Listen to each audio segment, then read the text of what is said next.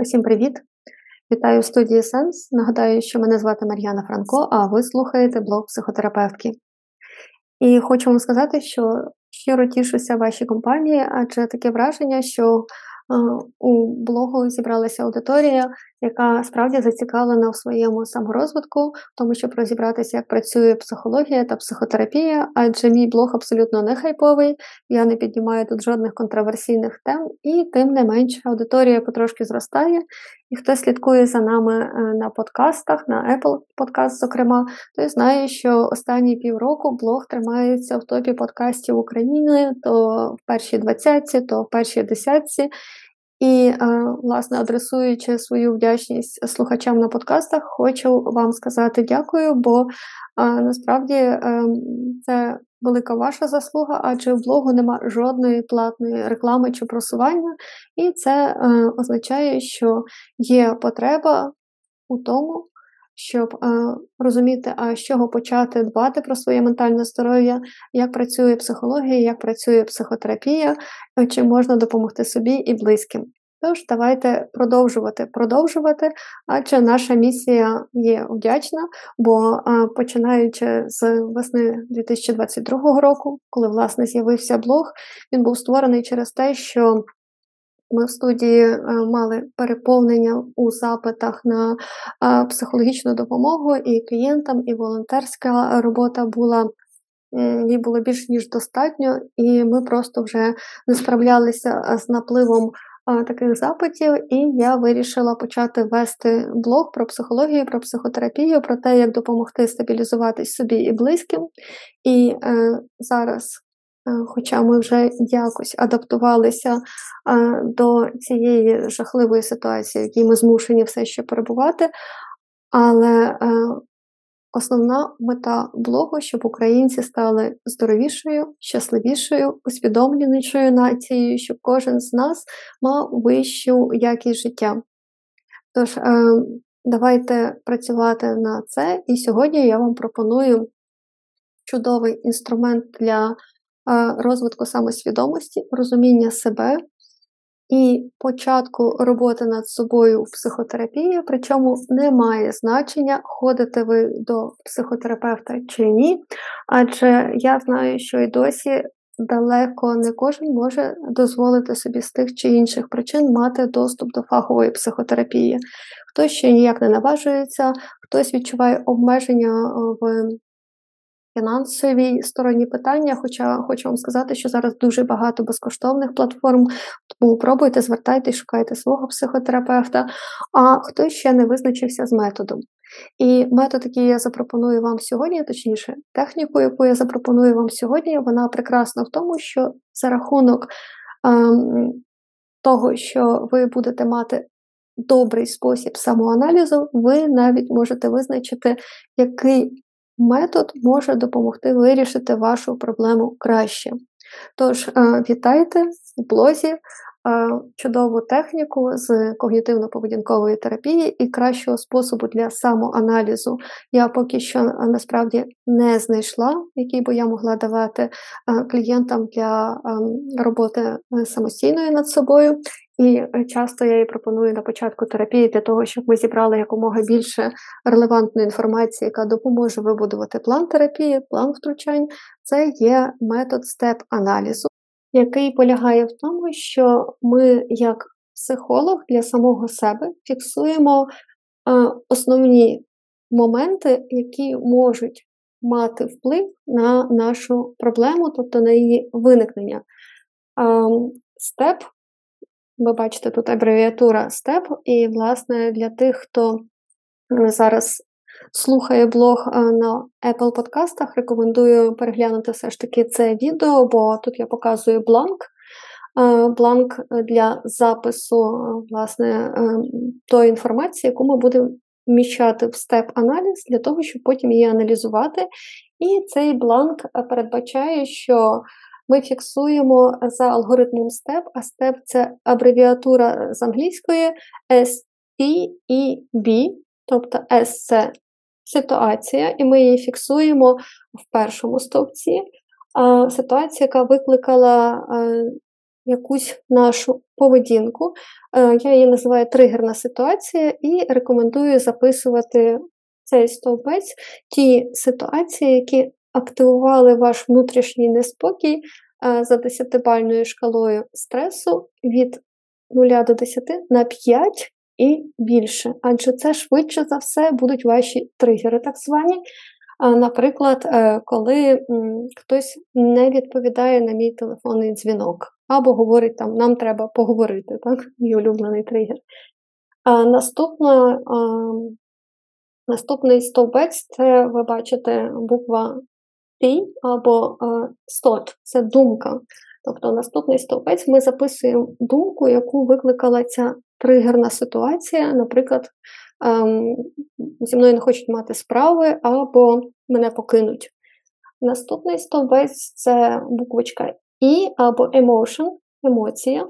Яку емоцію я при цьому переживаю, наприклад, ем, тривогу або страх. Ми записуємо тут тривога або страх, і переходимо до останнього е, блоку з степ-аналізу і передостаннього блоку в моєму бланку, бо я модифікувала дещо цю техніку степ-аналізу, і, можливо, це буде якраз цікаво моїм колегам-психологам або ж і вам, бо е, остання е, остання графа або останній стовпчик передбачає також модифікацію поведінки. Тобто Спершу у нас іде поведінка. Яку поведінку я роблю, коли, наприклад, е, я не змогла додзвонитися, або мені сказали, нам треба поговорити, в мене думка, все там мене покинуть, або зі мною не хочуть мати справу, емоція, страх, і що я тоді роблю?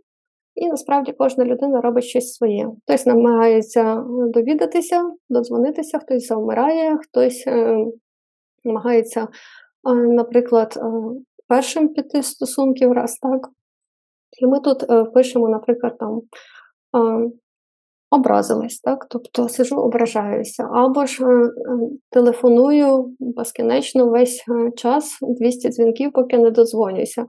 Або ж, наприклад, починаю сваритися, так? що таке, чому мені не відповідають, або чому мені зразу не повідомляють інформацію. І плюс Якщо ми додаємо плюс до е, техніки з КПТ степ-аналізу, я рекомендую е, власне записувати проактивну поведінку, тобто поведінку, яку би я хотіла мати в цій ситуації. Наприклад, е, коли мені говорять, нам потрібно поговорити, то я би не хотіла сидіти переживати, а хотіла запитатися, будь ласка, зорієнтуй на яку тему, бо я буду дуже переживати і таким чином допомогти собі. Або ж якщо мені не можуть додзвонитися, то замість того, щоб рвати на собі волосся, е, наприклад, я хочу записати смс. Будь ласка, подзвони мені, як тільки його отримаєш, бо я переживаю за тебе. Або ж якщо ключова ситуація була, що, е, наприклад, мені різко хтось відповів, то я зразу включилась і почала сваритись, а я хочу мати поведінку таку, що я хочу спитатися а чому ти на мене кричиш, наприклад? Або, е, будь ласка, е, не роби так, е, зі мною так не можна, бо я зразу починаю вибухати. Або ж, наприклад, я хочу взяти паузу, і це буде моя альтернативна поведінка для того, щоб не допустити до сварки. І як ви бачите, альтернативну поведінку людина вибирає собі сама, чому я додала цей стовпець, бо якщо людина робить добрий степ-аналіз, у неї закономірно виникає питання: а як ще я можу реагувати? А яка альтернативна модель поведінки може бути у мене? І, чесно кажучи, дуже часто вже на моменті просто заповнення цього е, степ-аналізу людина починає робити дуже добру самотерапію і, як мінімум, в е, поведінковій сфері, е, в поведінці з іншими конфліктів стає значно менше. Як ви бачите, теж на бланку тут є е, не одна строфа для записів, їх є тут сім, бо зазвичай, коли я працюю з клієнтами, ми зустрічаємося раз на тиждень, і я прошу хоча б раз в день записувати тригерну ситуацію, розбирати свої думки, емоції, поведінку і вже продумувати, а як би я хотіла поводитись в цій ситуації.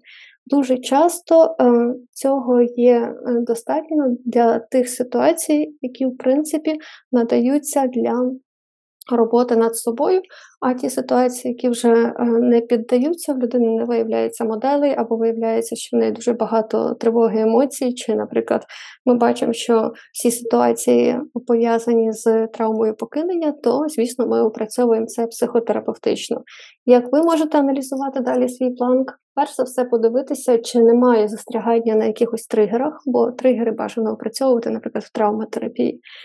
Чи не є застрягання на якійсь улюбленій думці? Наприклад, мене не люблять, він, вона, вони, е, вона мене не любить. І тоді, можливо, це така якась схема дефективності, сорому, що я якась така, яку ну, неможливо любити. Чи, можливо, ем, більшість е, проблем пов'язані з тим, що я постійно тривожуся або вибухаю, і тоді робота над емоціями передбачається, або ж, наприклад, поведінкові моделі в мене не здалі. Якщо що, Якщо раптом щось трапилося, завжди погоджуюсь, або все було тільки добре. Або ж, наприклад, не можу сказати ні. Або може бути поведінка, що я кожен раз уникаю, і тоді е, вартує працювати над поведінкою, робити поведінкові тренінги.